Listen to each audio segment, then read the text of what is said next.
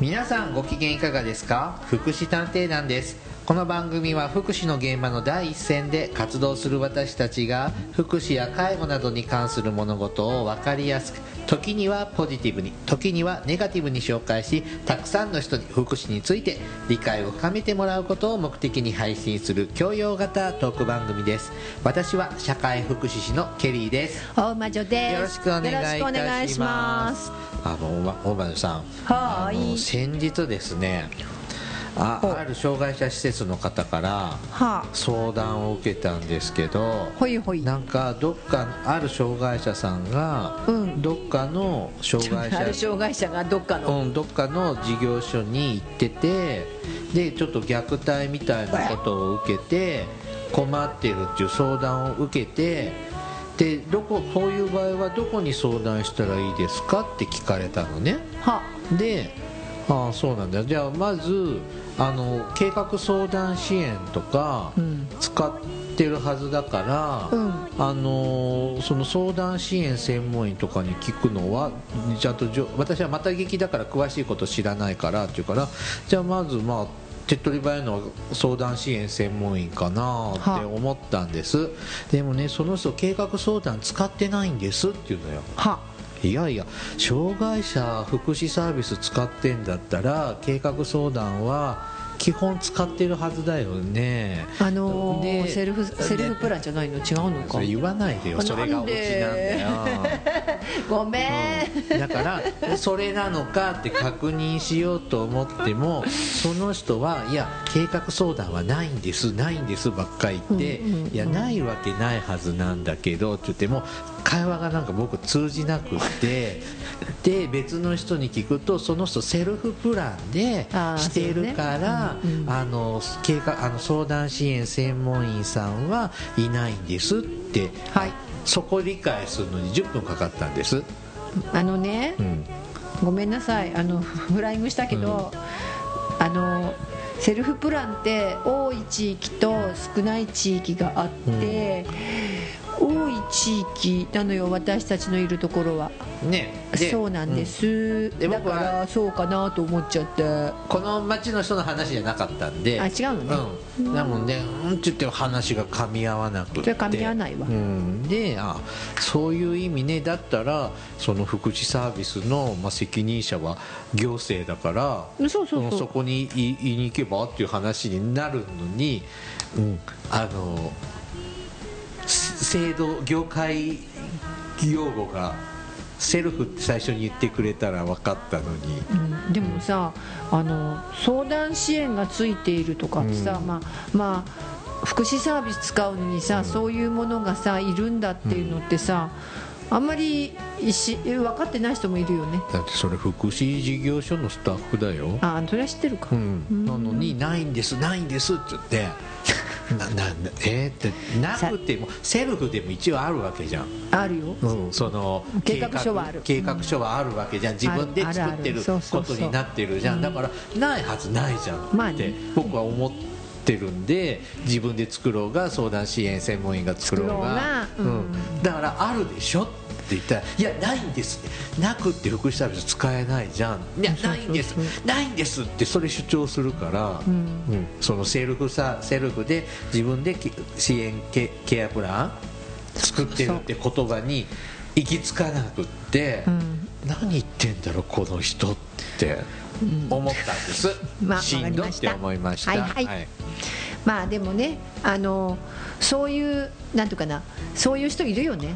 うんうん、そういう人いるしあの特に私逆にさ、うん。障害者の方のプランってさセルフプランでもいいんじゃないって今は思い出したと思うって、ん。別にさだって何年も同じパターンで生活してる人いっぱいいるからさ。そうなんですよね。それさでしかもさ前言ったよねなんで目標とかいちいち人生に、うん。だって体を動かせなくてさトイレ行くのに一人で行けなくてさだからヘルパーさん来てもらってトイレ連れてってもらうのに目標もへったくりもないと思うんだけどさ、あなんかこの話をどっかでした。前前もしましたのでね同じことしてるよね。はい。で。で今日はその話、はい、いえいえいえ今回は大魔女さん。私の持ち込薬み企画。物依存。違う違う違う。違うあのね、うん。たまたまね、はい。こうちょっとこの前こんなパンフレットを目にしたの。薬害を学薬ぼう。害。薬の害。そうそれとさ、最近ちょっとさあの私あケリーさんそういえばなんかこの前厚生労働省行ってなかった？行ってない？厚生労働省は行かなかった？行きません。なんだ？東京は行あのさきましたが。あそうか、うんあのさ厚生労働省のさ、うん。敷地内にさ、もう薬害はさもう二度と起こしませんという日があるんだよね。なんか聞いたことあるぞ。そう、うん。でそれがちょうどできたのが8月24日なんだって、えー、と平成11年の、うん。うん。えー1999年だって、うんだからさなんかその頃ちょうどこの話が取り上げられててさ、はいはいはい、うん、なのでちょっと今日は薬害のことをお話ししませんかと思う持ち込み企画です。はい。じゃあ本編でお話ししてまいりましょ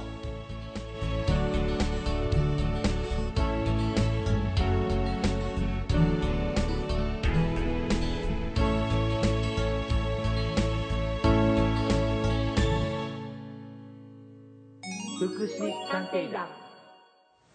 う福祉探偵団第303回。薬害問題？はい。はい。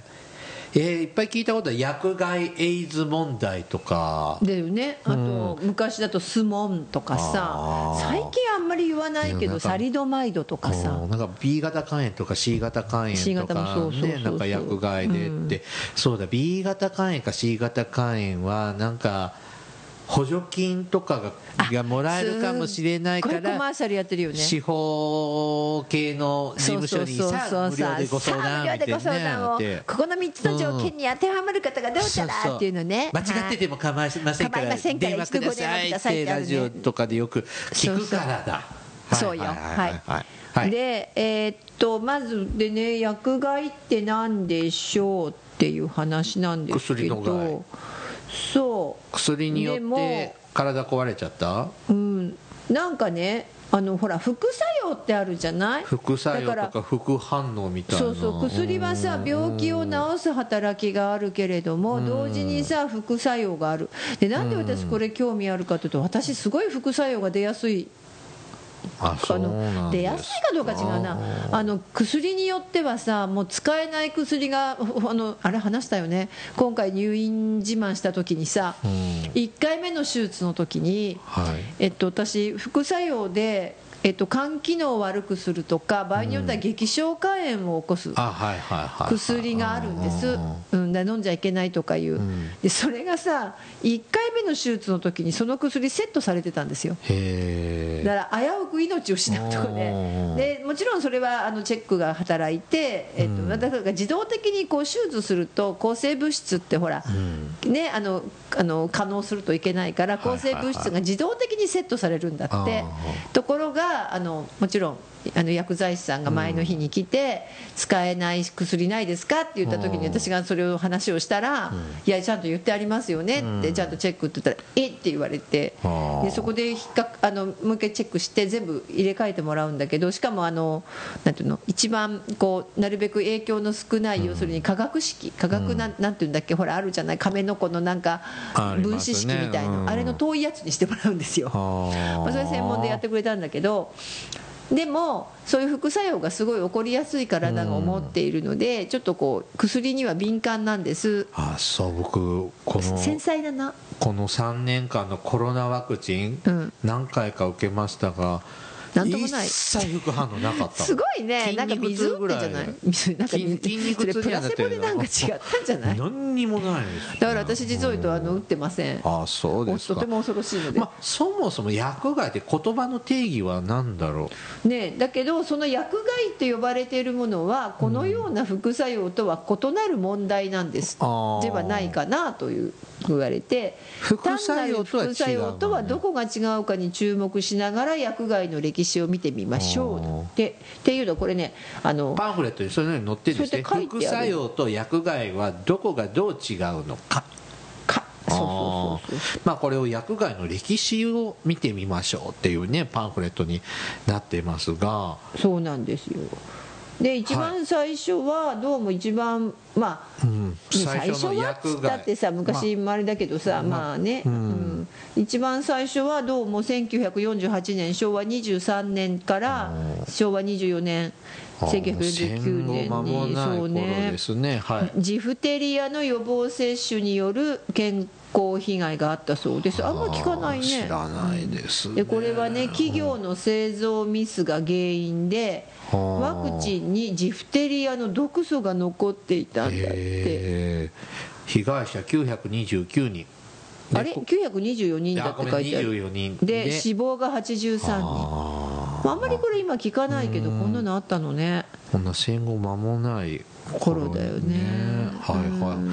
まあ、この辺が1950年頃が、まあ、一つ古い時代の最初の頃ぐらいなのかしらね。ね、あともう一つが、えー、と割と有名というか多分私なんかこう実際こういうさあのよくテレビに出てきてなかったっていうやつはこのサリドマイド、あさりの毎度の子供。そう。あの、1958年ぐらいからだって昭和33これって年からあれだっけ？調整剤？成長剤？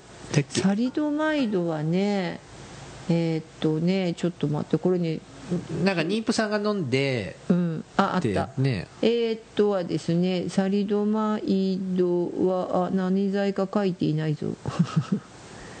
えーアメリカのお薬じゃなかった？アメリカでもあったんじゃなかった？ごめんスモンとこんがらがってるかな僕。スモンとこんがらがってるかもしれない。ごめんちょっとサリドマイドが何かと、あのね意外にねこれ厚生労働省のパンフレットなどね肝心なところね,、うん。ね。まあこういうのがあったよってふわっいうところでとしてる気がするんだけど、はい。一応サリドマイドという薬がございましてそれの、えーによって胎児ですね。お腹に赤ちゃんがいた時にそれを飲んでしまうとあの手足とか短かったのねサリドマイドの。違ったっけ？えー獅子っと断縮ねちょっとインターネットで調べたところですね、はい。ドイツで開発された睡眠薬の一種だそうです。うん、で妊娠初期に服用すると胎児にな、えー、とアザラシ死症アザラシみたいなうん。手足になっちゃうはい。の、えー奇形障害が生じることが分かりましたってことです。はい。ででもその後さ実は違う病気へのハンセン病などの治療効果が認められて海外で認証され今は平成20年2008年の10月に多発性骨髄腫治療薬としての製造販売が認証されてるんだっだからて、使い方を上手に使えばですよね。大丈夫ってことだよね、はい。そういうのっていっぱいあるよね。そうそうそうそう。僕今最近知ったのはあのクロザリル。ほ統合失調症を治す薬。はいはいはい。でただこれを昔使ってた人はよく死んでたんですよ。ほであのー体調が合わなかったりすると白血病になっちゃうの。白血球がなくなっちゃうらしいね。はいはいはい。でその経過観察もしっかりしながら、ううん。適量を使っていくと改善するので完治はどうかまた疑問ですけど、うんっていうので今昔はダメだったけど今日本でも使われてるとかああなるほどね、うんだからそうそうそのサリドマイドのその胎児の障害が出た時は、うんきっとさだいあのきっと妊娠初期でも飲んでも大丈夫、うんそれが分からなかったというか、うんまあ大丈夫だよみたいな話になってたのか、ということだよねあともう一個有名なのがスモンスモンですすよねねこれこっちの方が成長剤ですね、あキノホルムそうなのね、うん。はい。キノホルムが成長剤だったんだけどちょっとああ女性の方に多いって書いてありますね。これどこだ？ね。うん。そうそう。でスモンの発生でスモン病という関連が指摘されて今はもう販売も禁止されている、で逆に言ったら今このタイプので障害になる方はいらっしゃらないってことだよね。ですね。で出ないもことになってでも被害者多いは1万人以上ってだ以上だから分かんないんだろうねこれ。れでもさ、スモンってどんな症状が出たの？えもう閉じちゃった。えーっとですね。腹えーっと腹痛お腹の張り便秘などがはが最初で神経症状も出る、はい。しびれ感とかが出てきたりしちゃうそうです。感覚障害になっちゃう。うん。みたいですね。はい。視力障害も出ます。はい。というようなあなるほど感じですね。ねはい。ですからいろいろ全身に影響があったということですね、本当毒ですね。うん、だからそれが分からなかったということでね、当時はね、うん、それからもう、まあ、いくつかあって、まあ、ちょっと細かいのはあれですけど、はい。クロロキンによる網膜症っていうのがあって、知らないですねこれはあまり聞かないですね、クロロキンっていうのは、マラリア治療のために開発されたクロロキンという薬を使った人に目が見えなくなるといった症状が出たんですって。で製薬会社が薬の危険性について注意を払っうんていれば被害を最小限に食い止められたのかもしれない。1960年代にちょっとこういうのが大きいのがあった感じですねこの資料によるとね。まあそうですね、あと、でえ1960年代、60 50年代から60あそう年代そうそうそう60にかけてで年代にかけてね。70年代ぐらいはあんまりないけどでも70年代はなんか公害のイメージがあるんでうん、あの水俣病とか四日市喘息とか痛い痛い病など、でもさ、ここあるの、70年代もほら、解熱剤によるし、し何？死うん。闘、死闘を、これど、隣のページに載ってるわ。死闘筋短縮症ってあったよね。うん。だからこれが今、えー、とな私なんかこれ覚えてるのは1万人ぐらいいるって被害者、まあ、これぐらいこれだったね、はい、で1980年代になると血液製剤による HIV 感染。大きかったね。うん。はい。あと90平成時代に入ってくると MMR ワクチン接種によるはい。無菌性髄膜炎、そう。あのはしかおたふく風邪風疹を予防するワクチンの接種によりそうそう無菌性髄膜炎などを重症しそうそうそうそうそうあこれの脳の病気になっちゃうんだそうこれ平成5年でしょ？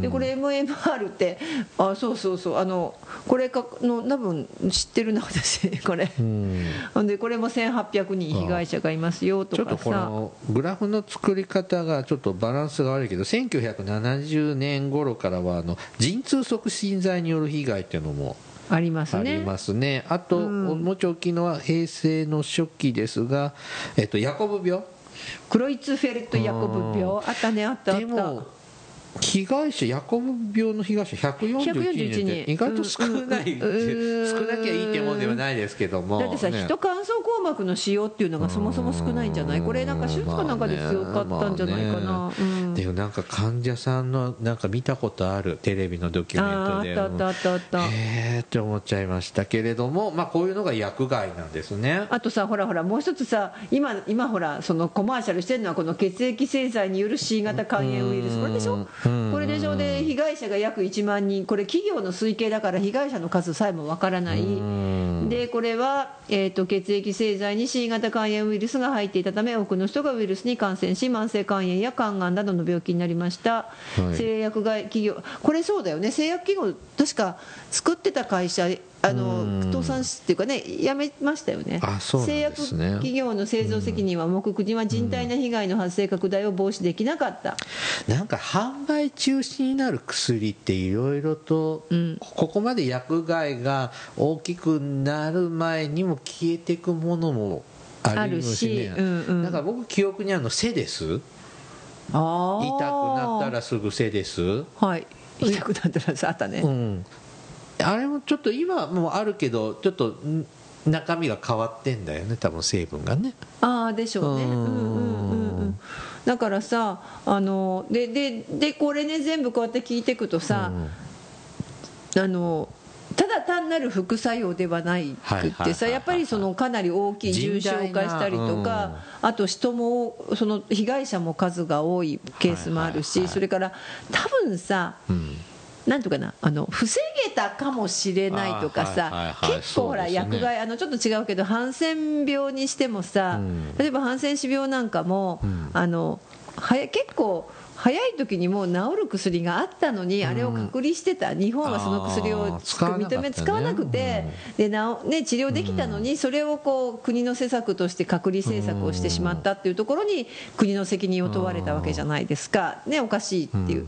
だからやっぱその辺はあるんでしょうね。こうほ人災なんだね。ある種人災だったりそれからほら C 型なえっとこれ確か血液製剤の C 型肝炎ウイルスってさ別に意図的にしたわけじゃないけどなんか手順1個抜いたかなんかしたんじゃなかったっけ？なんかそういうふうに、あの精度を下げちゃったっていううんさその検査をしないでやったとかさ分かってるのにとかさそういうのだよね薬害って。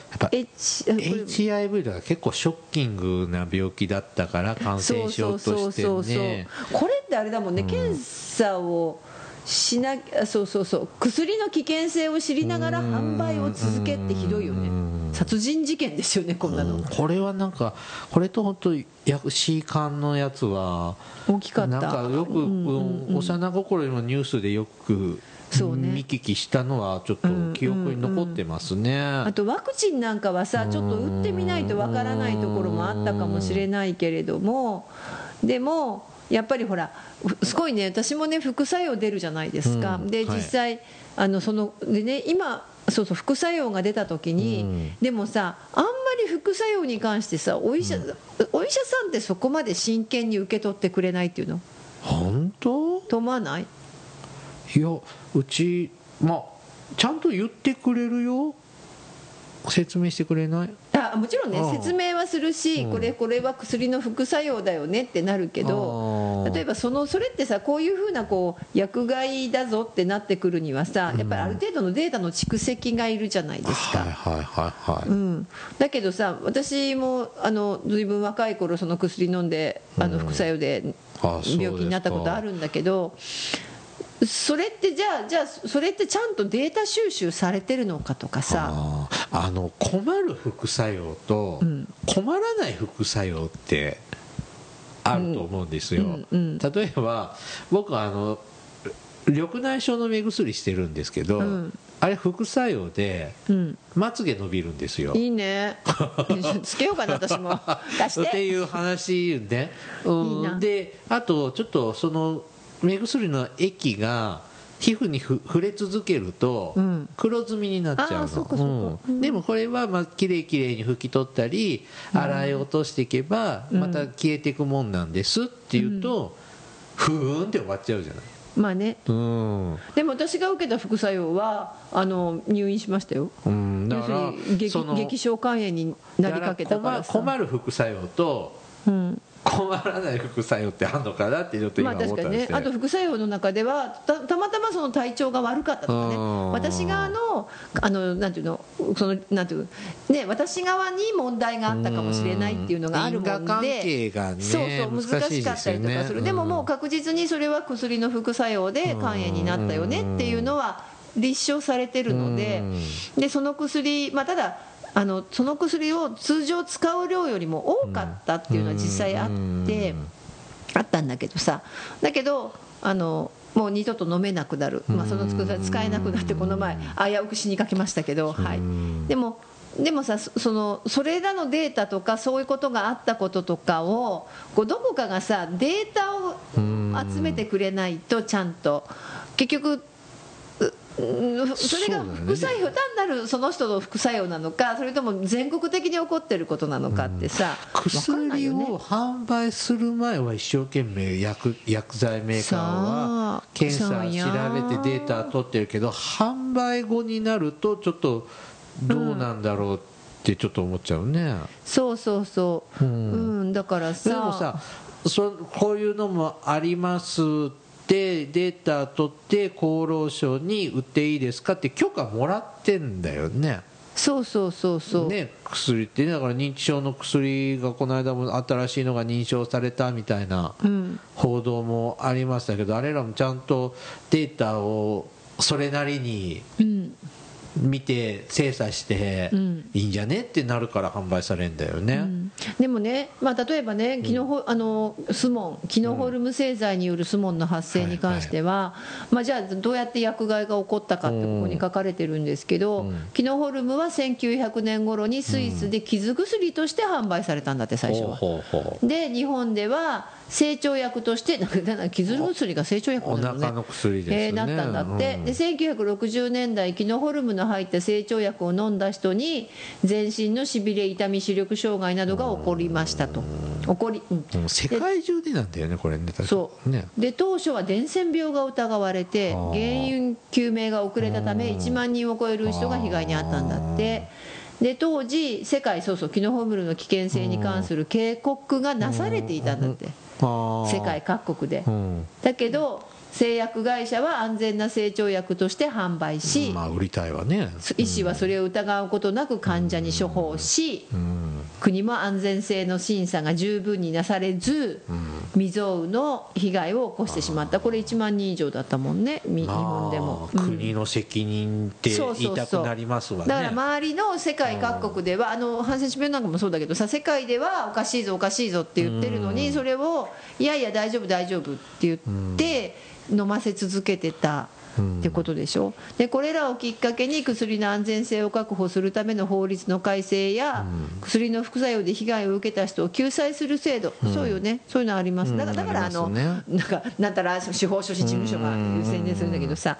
で相撲で、まあ、社会の仕組みに影響を与え、国や製薬会社医療従事者といった関係者にさまざまな教訓をもたらしたんですなので今はそのそういう飲んだ人がおかしいぞってうん思った時に、えー一応そういうなんていうのこうの確か副作用を、まあ、あの申し出るというと変だけれどもそうそうそう救済制度が用用意されてるんですよね。ええうんなんかだから今ってさお薬処方されるとさ一応説明してくるもんね薬剤師さんね。そう昔はさ、うん。そんな副作用なんてプッと言ってたけどさ、今はさ逆に副作用の説明が長くてさ、読んでると心配になる、うんまあ、口頭での説明紙も渡してくるでしょ？そうそうそう、うん。でも見るとはーってあってちょっと分かるから、まあ、大した薬飲んでないので私もね、うん。はいはい。ただ前僕顔面麻痺になった時はうんうん。あの時はあの耳鼻科の先生が僕緑内障持ってるから、うん。この薬緑内障とは相性悪くって緑内障の薬とは相性悪くあ緑内障と相性悪くってって、でもこれが一番いいからって言って。うん。うん。まあ様子見ながら飲んでって言われましたね。ああやっぱりね。うん。だって耳鼻科の先生目の状態わかんないから。ああそうなんだよね。それもあるようんね。なのでまあまあうん。結局何事もなく今、うん。眼科は眼科って定期的に通ってるので、うん。異常なく出てるので、まあ大丈夫だと思っ大丈夫だったんでしょうね。でしょうね。まあ、副反応副作用に強いケリーさんなんで。あれいいね。もう多分やっぱね、雑菌にまみれて暮らすっていうのが大事なんだよ。おかしいな。私も雑菌にまみれてる。割にはおかしいな、そうちなみにねちょっとねサリドマイドに関してはね、はい。あれなんだって、まあ、1960年前後に睡眠薬や、うんなんでうんなんでまた胃腸薬なんだろうね。胃腸薬として販売されたんだって。で西ドイツで販売されて、日本でも妊婦や小児が安心して飲める安全無害な薬をキャッチフレーズに販売された、でところが妊娠初期に服用してさっき言ったサリドマイド、あごめん、うんサリドマイドうちねそう障害のある子が生まれた、で西ドイツの医師がサリドマイドの危険性を警告し、まずヨーロッパですぐに薬の販売中止と回収が行われましたが、が。日本で薬の販売中止が発表されたのは警告後10ヶ月経ってたんだって。あー10ヶ月か。だから被害が拡大したんだって。ということで、まあ判断なんかちょっと、力のちょっとさ、日本ってそういうとこない？でも日本ってさ薬の承認は欧米に比べると遅いって言うじゃん。でもその代わり危険性の情報とかでストップかけるのも遅いってことだね。うんまあ 慎重な遅いなのか判断力の遅いのかよく分かんなくなってきた、でまあそんなこんなで今は健康被害救済制度って言って医薬品副作用被害救済制度などの公的なあの救済制度を作ったりとかしてますよっていうだったりあと薬の副作用情報も見れますよとか。どうなんです、こういう、まあ、ちょっとふ副作用のの、ね、出た状態にもタイプにもよりますけど大体こう麻痺が出ちゃったとかだったらこう肢体不自由身体障害になってってことですよね。うんえーもうこそうこういうサリドマイドとかこういうの方の支援しあの利用者さんって会ったことがサリないドマイドの方はない。うーん。うんないな。うん。確かうにん。で今も、まあ、と薬害エイドとかは HIV だから C 型肝炎もそんなだあんまり障害者とはないけど高齢者の方では HIV とか C 型肝炎の方っていらっしゃいいらっしゃいますよね。薬害エイズもある。うん。あったような気がした。そうしたらそういう保証を受けながらっていう利用者って大魔女さんとか保証でもね保証ではなかったか。うん。薬害あそうか。保証受けながらっていう人はあんまり会ったことないか。うん。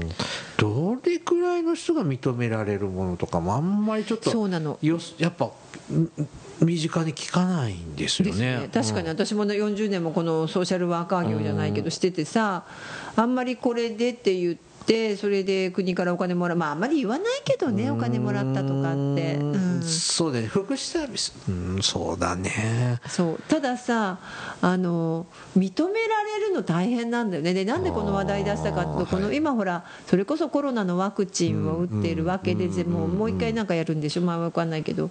でそれがさあのあれがやっぱりあの合わない人もいるわけじゃん。そうですね。いると思うのよ、うんあのうん会ってよかったっていう人もいるかもしれないけど、会わなくてさ、実際後遺症に苦しんでる人がいる、今もいらっしゃるもんねだけど今まだ認めてないんだよね、うん。国は。うん、それを。うん。だってワクチンでなんだっけアナフィラキシアナフィラキシ。ショックになった人ははい。4000万ぐらいかなり、うん、あもらえるけどいたいたの？いいたけどえいたの？なんでいるんだけどとか死亡事例とかもあったりするんだけれども立証が難しくってうん。だからだ出されてるその症例に比べるとすごい本当にごく一部しかまだ認められてなくてでなんで私この話しようかと思ったかというとた確かこの辺の時期にちょうどこの二度とあの薬害は起こしませんっていう誓いの日があるわけじゃないですか厚生労働省に。厚生労働省の建物に建物のまあ前に誓いの日があるんです、へー HIV 感染のような悲惨な被害を再び発生させないように努力する決意を明記した努力でしょ？誓いの日。っ努力でしょ？ていうのがあるの。うん、努力不足ね。う、ん、だからだけど、そこのところでさそのえあの今回のワクチンのね、うん。あの後遺症の被害者の方たちがさ、まあ、それをそれをこうそれを前にしてさ、うん。あの非常に複雑な思いで、まあ、まあでもちなみにさあのこういう薬害問題が出てったけど、2000年以降は新たにっていうのは？い今のとこはね、ないからまあまあいい。そういう意味では新たな薬害はは発生させないっていうのはでも分からないよね通りじゃないでもまだ分からないいんじゃない？まあ認めなきゃね。私そうだから認めなきゃいいんだもん、ね。国がうちは薬害これは薬害じゃありません。個人のそのかか何？あの何？その感覚の問題ですとかさその人のさえっとなんていうの？あの感受性のさ違いから来るものですって言ってさそれを科学的に認めないじゃん。何かでこう出てきてこう例えばこのこれ本当にこのサリドマイドにしてもさスモンにしても HIV にしても C 肝にしとかにしてもさ、あの厚生労働省から、あこれは薬害ですねうんって厚生労働省が先に言うの？それともこんだけ増えてるのに国はあんたたち何もしないからなんとか助けなさいよって。だってだって血液製剤の C 型肝炎ウイルスの時にはさ裁判起こしてるじゃん、ん。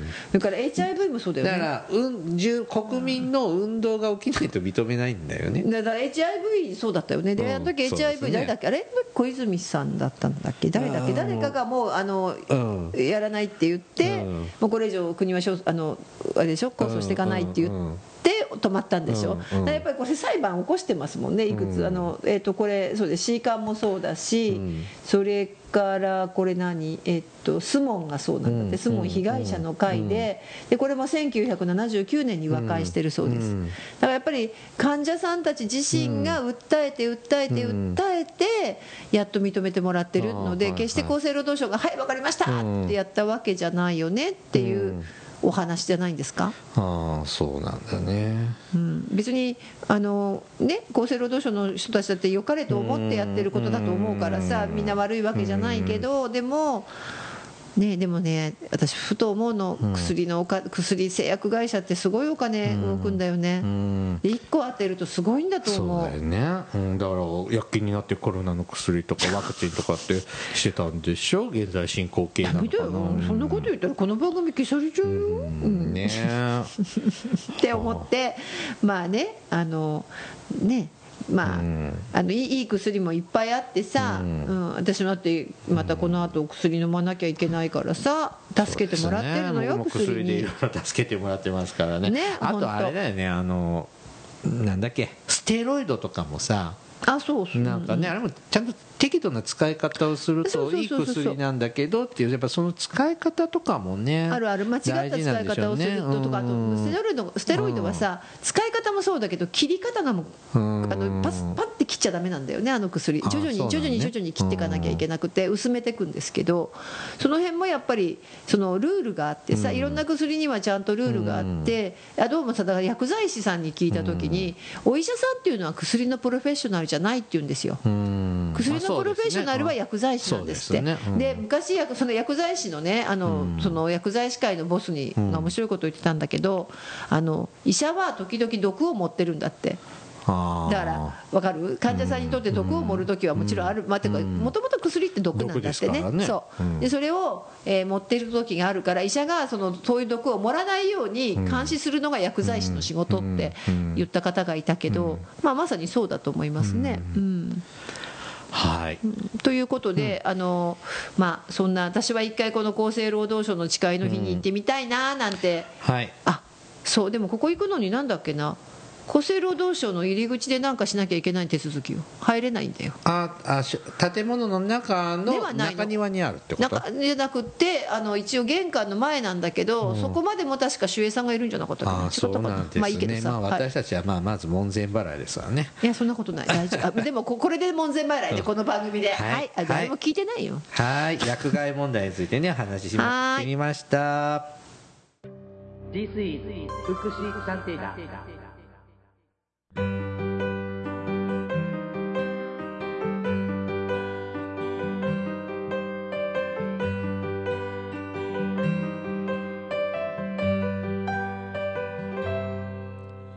エンディングです。はい。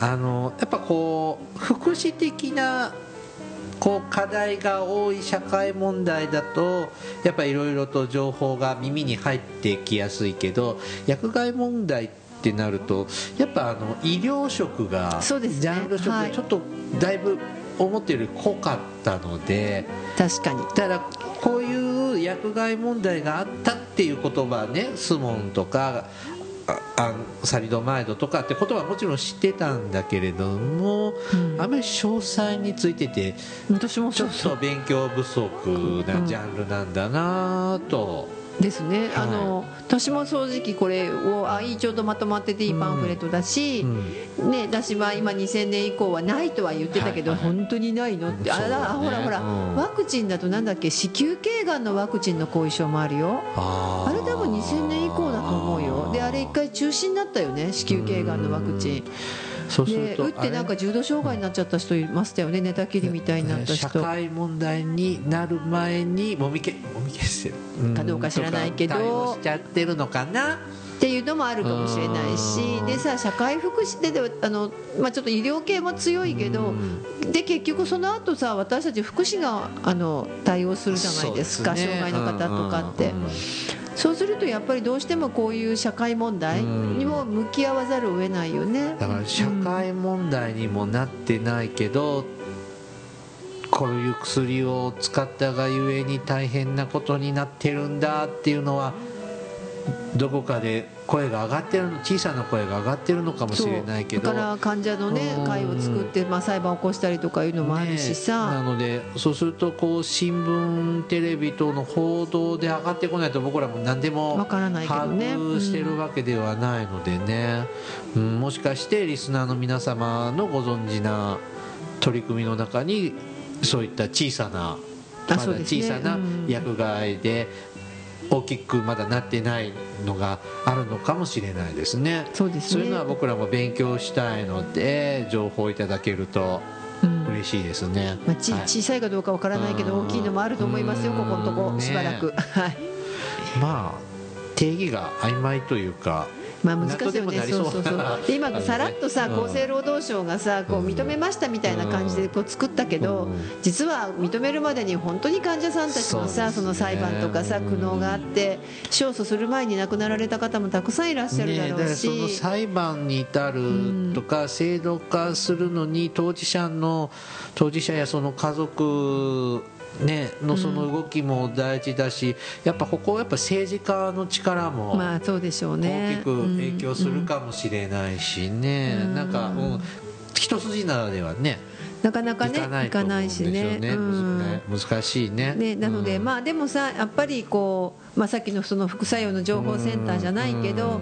こうまあう疑おうってわけじゃないけどさ、うん。いろいろそういうやっぱこう薬ってねあのまあいいプラスの面もあるけどもやっぱり毒なんだなっていう認識を持ってさ。万人の万人に万能薬ではないからね。そうそうそうそう合う。人合わない人ってもうあるしあるんだよね、うんうんうんだから。やっぱその辺はしっかり見極めたり、まあ、専門家の方たちはそこをねしっかりこう、まあ、研究とかさでどうも見てると 諸外国はそれをストップしたのに日本だけっていうのがちょっと多いのでそこら辺は少し改善していただきたい部分かななんて思ったりしますけど。はい今後のね、あの取り組みに期待したいところですね。はい、番組からのお知らせです。福祉探偵団では皆様から福祉や介護に関する疑問や質問不満や愚痴番組に対する感想やご要望を募集しています。もちろん普通のお便りも募集しています。お便りは E メールでお願いいたします。メールアドレスは福祉探偵団アットマーク Gmail.com 綴りは fukushit anteidan アットマーク gmail.com です。また福祉探偵団の X があります。変だね。X があります X って聞くとさなんか違うものが浮かんでくる。うん。まあいいや。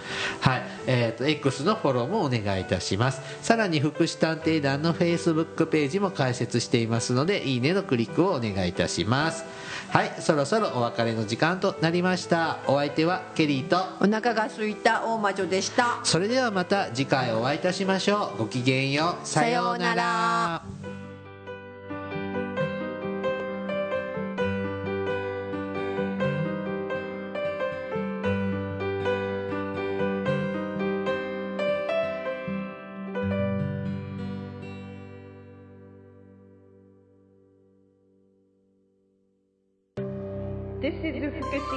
Hi everybody, how are you doing? This program is educational type talk show distributed for the purpose that we who work in the front of welfare, introducing about welfare things and care, etc. This program sometimes for negativity and sometimes for positivity, also intelligibly for getting deeper understanding about welfare for many people. 福祉探偵団聞いてね。